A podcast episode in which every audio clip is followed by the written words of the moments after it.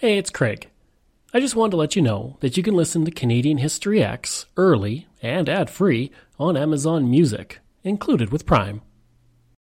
When you need mealtime inspiration, it's worth shopping Kroger, where you'll find over thirty thousand mouthwatering choices that excite your inner foodie. And no matter what tasty choice you make, you'll enjoy our everyday low prices, plus extra ways to save, like digital coupons worth over six hundred dollars each week. You can also save up to one dollar off per gallon at the pump with fuel points. More savings and more inspiring flavors make shopping Kroger worth it every time. Kroger, fresh for everyone. Fuel restrictions apply. Another day is here, and you're ready for it. What to wear? Check. Breakfast, lunch, and dinner? Check. Planning for what's next and how to save for it? That's where Bank of America can help. For your financial to-dos, Bank of America has experts ready to help get you closer to your goals. Get started at one of our local financial centers or twenty-four seven in our mobile banking app. Find a location near you at bankofamerica.com slash talk to us. What would you like the power to do? Mobile banking requires downloading the app and is only available for select devices. Message and data rates may apply. Bank of America N A, member F D I C. Greetings and welcome to another episode of Canadian History X. If you like, you can support the podcast for as little as three dollars a month. Just go to patreon.com slash CanadaEHX. You can also donate to the podcast by going to CanadaEHX dot com and clicking donate, or you can go to buymeacupofcoffee slash Craig U. All of these links are also in my show notes, and for people who donate, I have various levels of benefits. For five dollars, you get a thank you at the start of the next episode of Canadian History X, Canada's Great War, and From John to Justin, and on social media. For ten dollars, you get everything from the five dollars, plus this episode is sponsored by, with your name at the start. Also, I'll state it's sponsored by you on social media. For twenty dollars, everything from the five dollars and ten dollars, plus a second episode sponsored by you, and promotion of something you're working on. And for fifty dollars, everything from the five dollars, ten dollars, and twenty dollars plus, you get to choose a topic for me to cover on Canadian History X. If you like, you can email me at craig at CanadaEHX.com. You can find me on Twitter. My handle is Craig Baird, C R A I G B A I R D, and I'm on Instagram and TikTok, where I put up daily videos about Canada's history. Just go to my username, Bairdo thirty-seven. And you can find weekly videos on Canada's history on my YouTube channel. Just go to youtube.com slash c slash Canadian History X. If you want to find transcripts of every episode I've ever done, you can go to my website, CanadaEHX dot com, and there's over seven hundred posts on Canada's history there. The area that currently is home to Bruderheim was for centuries the land that the Indigenous occupied. The primary Indigenous groups of the area were the Blackfoot and the Cree, who would often come into conflict over territory. The area was also the upper reaches of the territory of the Plains bison, which were an incredibly important animal to the Indigenous. Today, Bruderheim sits on Treaty six land. Before there was a Bruderheim, there was the home of Andreas Lij. Located about two kilometers away from the current site of Bruderheim, this was the first place of worship in the area. Lij served as the lay pastor in his native Russia from eighteen seventy-eight to eighteen ninety-two, and he was instrumental in helping to bring more settlers to the area in eighteen ninety-four. In eighteen ninety-five, the local congregation was established in the community with forty-four adults, sixteen young adults, and fifty-one children. This would not be the only congregation that Lij would start. He would also help to organize the Bethlehem and Bethany Lutheran churches. The community of Bruderheim would spring up for the most part thanks to the railroad.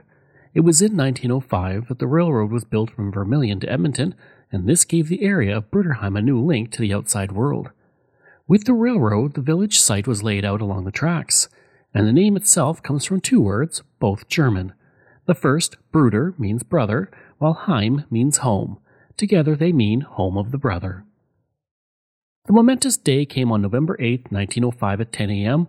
when the population of the entire area came out to greet the train as it arrived. In nineteen twenty, the Mallon windmill was built by William Mallon. The mill was used to grind rye into flour and feed for animals, as well as to saw wood. Built of local wood itself, the grinder stones were pulled from the North Saskatchewan River and chiseled on the ground by hand.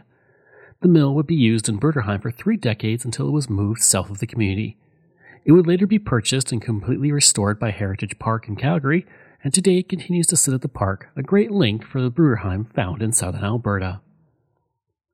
One of the most important industries in Bruderheim in its early history was the cheese factory. This factory, built in nineteen twenty-three, was incredibly important to the local farmers because it reduced their travel distance to market by dozens of kilometers. The church factory would play a vital role in the growth of Bruderheim and the local farming and livestock industry of the area. In nineteen seventeen, a small school was built called the Hilliard School, and it would serve the area until nineteen forty-one, when it was replaced with a new two-room school. This new school would continue to operate despite falling enrollment until nineteen sixty-four, when it closed. In nineteen twenty-eight, the Edmonton architectural firm of MacDonald and Magoon designed Walker School, which would serve the Bruderheim School District. The previous school, built in nineteen fourteen, was too small and now found itself in the borders of Bruderheim. This school, which was four rooms, was built and opened the following year. The school featured separate boy and girl playrooms downstairs, while the classrooms, a science room, and a staff room were located upstairs. The school was one of the largest in the area for its time, and it would serve as an example for future schools in the province. As for its name, that came in honor of Frank Walker, who was the member of the provincial legislature for the area. Walker School would continue to operate for several decades, but eventually the number of students in the area necessitated the need for school to expand. This was done by transporting the aforementioned Hilliard School from thirty-six kilometers away and attaching it to the Walker School to add needed classroom space in nineteen seventy-one. The new expanded school operated until nineteen seventy-eight. The school would then be renovated and become the town hall of Bruderheim. It is also the location of the community's library, and in nineteen eighty-nine, it was made a registered historic resource. The Walker School Museum also operates out of the building now, and tours are available to learn more about the history of the community and the school. Just to the south of Bruderheim, there is Elk Island National Park. This park, called an Island of Conservation, is the eighth smallest national park in Canada, but the largest fully enclosed national park in the country. Within those one hundred ninety-four square kilometers, there is the densest population of hoofed mammals in Canada, including coyote, moose, lynx, beaver, elk, and of course, bison. The area of the park has been used by the Indigenous for centuries, and over two hundred archaeological remains of campsites and stone tool-making sites have been found in the park. After Europeans arrived, the area was used for hunting and timber harvesting until a fire tore through in eighteen ninety-nine. At that point, the federal government designed the area as the Cooking Lake Forest Reserve. The trees were now protected, but the elk, moose, and deer were not. In nineteen oh six, five men from the area put forward five thousand dollars and petitioned the federal government to create an elk sanctuary. Called Elk Park, it was given federal park status in nineteen thirteen and became an official national park in nineteen thirty. In nineteen oh seven, the Canadian government bought one of the last and largest remaining purebred bison herds from a herd in Montana. Soon after, nearly four hundred bison were shipped to Elk Island and then moved to the Buffalo Park near Wainwright. Not all of the bison made the journey, and about fifty to seventy evaded capture and stayed within the park. These escapees are the ancestors of the four hundred purebred plains bison and three hundred wood bison that now live within the park. The success of bison in the park has allowed bison to be reintroduced to several places, including northeastern Montana, Alaska, and the Russian Federation. While the bison history of the park is interesting, what I'm going to talk about now is the Ukrainian home within the park. In nineteen fifty-one, this replica pioneer cabin was built to honor the Ukrainian Canadians who pioneered the area. The pioneer home is a one-story rectangular log structure that has been covered over with white plaster. Ukrainian people came to the area in high numbers during the first few decades of the twentieth century, and the homes they built are quite similar to the one that was built in the Elk Island Park. The heritage designation of the building states, quote, "The pioneer home is a very good and attractive example of the traditional form and plan of a Ukrainian homestead. This building also illustrates the settlement patterns of Ukrainians in Western Canada as this region developed at the turn of the century." End quote. The building has remained unchanged since its construction, and the home has become a landmark of the area. The landscape around it includes aspen, poplar, and spruce trees with a great view of the lake. Another thing that makes this building historic is that it was the first museum or historic site ever dedicated to Ukrainian immigration in Canada. nineteen ninety-three would be designated as a Federal Heritage Building, and when it opened in nineteen fifty-one, it was opened by Prime Minister Louis Saint-Laurent. In nineteen nineteen, a home was built on the Prashnau homestead where a nineteen fifteen granary already sat. In nineteen twenty-nine, a flour mill addition would be added. One year later, a summer kitchen was constructed. The homestead had been built up by Ludwig Prashnau, who had been given the quarter section from his father. Ludwig had come with his family from Russia, one of fourteen Moravian farm families who settled in the area. Ludwig would invest heavily into his farm in the early years, including adding a sawmill to the property. He would do custom threshing for his neighbors and saw lumber for them, helping to build up the surrounding area of Bruderheim. The Prashnau homestead exists to this day and is an excellent example of early settlement buildings in the area and the resilience of the early settlers of Alberta. Bruderheim, like so many other communities in Canada, was hit hard by the Spanish flu in nineteen eighteen and nineteen nineteen. The flu would rage through the community, causing many to fall sick. The most common symptom for people was a sore throat, fever, and in some cases even bleeding from the nose and mouth. In the most severe cases, the flu was fatal. At the Victoria Hotel, which was built in nineteen oh six by the Klaus family, there had been several bachelors living in it, and when the Spanish flu hit, many of those men became sick. The hotel would be turned into a temporary hospital for the community, and those bachelors who were renting rooms were now patients. For three weeks, Bruderheim also quarantined itself from the rest of Alberta, and the roads into the community were even roped off to prevent people from coming and going. The local police would bring in medicine and thermometers for the community, and while these measures were taken and likely saved many lives, eleven people still died from the flu. In nineteen forty-five, Bruderheim gained praise from across Canada for the community's efforts to knit socks and more for the soldiers. It was reported that over the course of nineteen forty-four, the community had knitted one hundred forty-seven pieces for soldiers, including sleepers, sheets, socks, sweaters, baby wear, and other articles. Every Wednesday night, the local Red Cross held meetings where people came out to knit. Jack Pennell, for his part, knitted fifty-two pairs of socks. This was impressive considering the entire community knitted fifty-six socks. Three students at Walker School also knitted a baby quilt. In nineteen fifty, the prosperity of Bruderheim was guaranteed for decades to come when oil was found nearby to the community. The town would adopt a new slogan to honor this prosperity, which was, "Watch the new oil field grow." Around the area, leases by the provincial government were being sold, and a small oil boom was expected for the community. The Edmonton Journal would report, quote, "Talk of oil is heard almost everywhere in the town of about two hundred people. The talk picks up volume as it spreads to the surrounding district where every farmer, either surface rights owner or mineral rights owner, is vitally interested in the new development." End quote.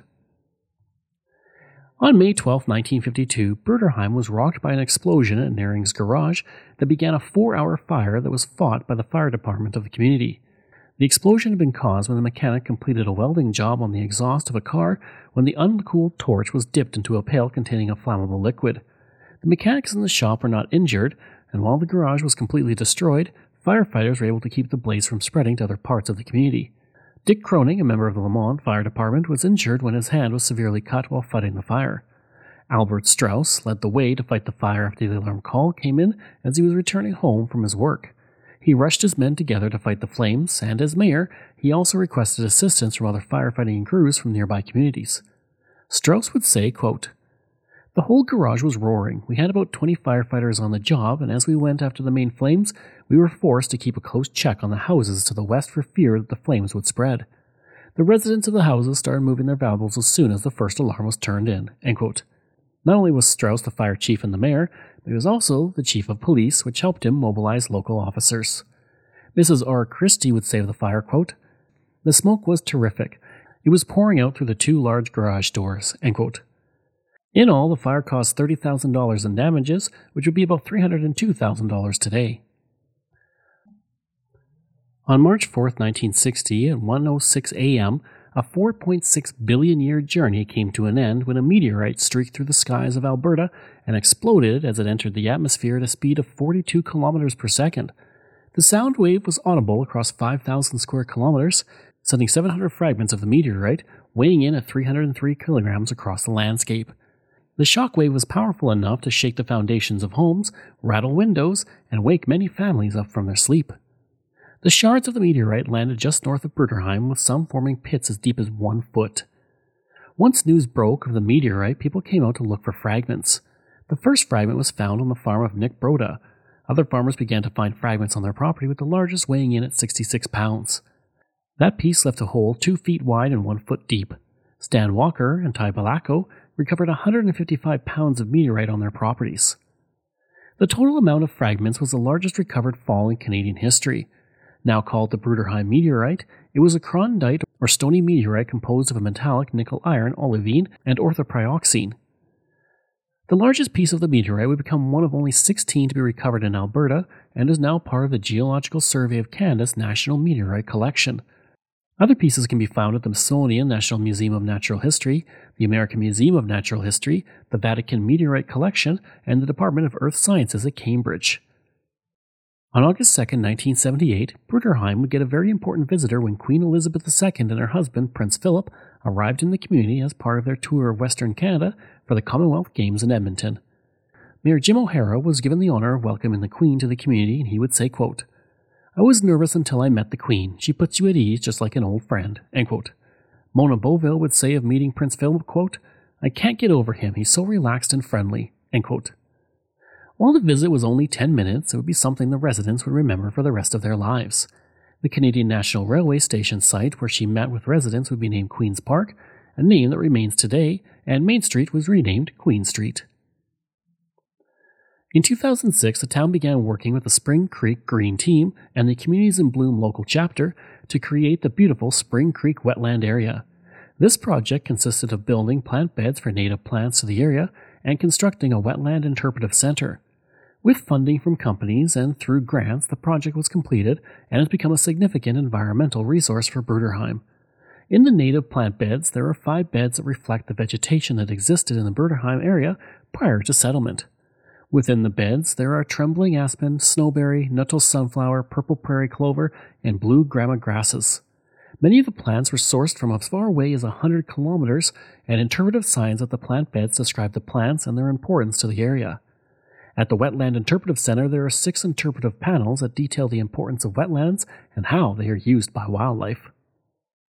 If you'd like to learn more about the history of Bruderheim, a great way to do it is through the Bruderheim Heritage Trail.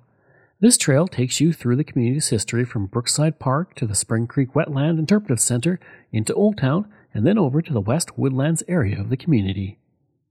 I hope you enjoyed that episode and my look at Bruderheim. If you did, please leave a rating and review. If you like, you can email me at craig at canada e h x dot com. You can find me on Twitter. My handle is Craig Baird, C R A I G B A I R D, and I'm on Instagram at Bairdo thirty-seven. As well, again, if you want to support the podcast, you can for as little as three dollars a month. Just go to patreon dot com slash Canada E H X.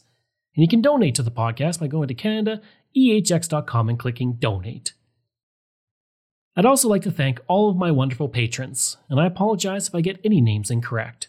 Michael Matthews, Joanna Parker, Jeff Dahl, Vobs, Robert Page, Richard D., Colin Johnson, Jeff Hershey, Kyle Murray, Steve Pakin, Matthew Gartho, Lionel Romaine, Doctor Bob Turner, an anonymous patron that I truly do appreciate, Randy Hayden, Doug Campbell, Reg W., Deborah Carlson, Francis Helbling, Nick Zinri, Shannon Marshall, Clinton Martinez, Dimitri Chauve, Aaron O'Hara Myers, Robert Dunseith, Todd Casey, Catherine Rawa, Luke S., J P Bear, Jason Hall, Phil Maynard, and Iris Gray.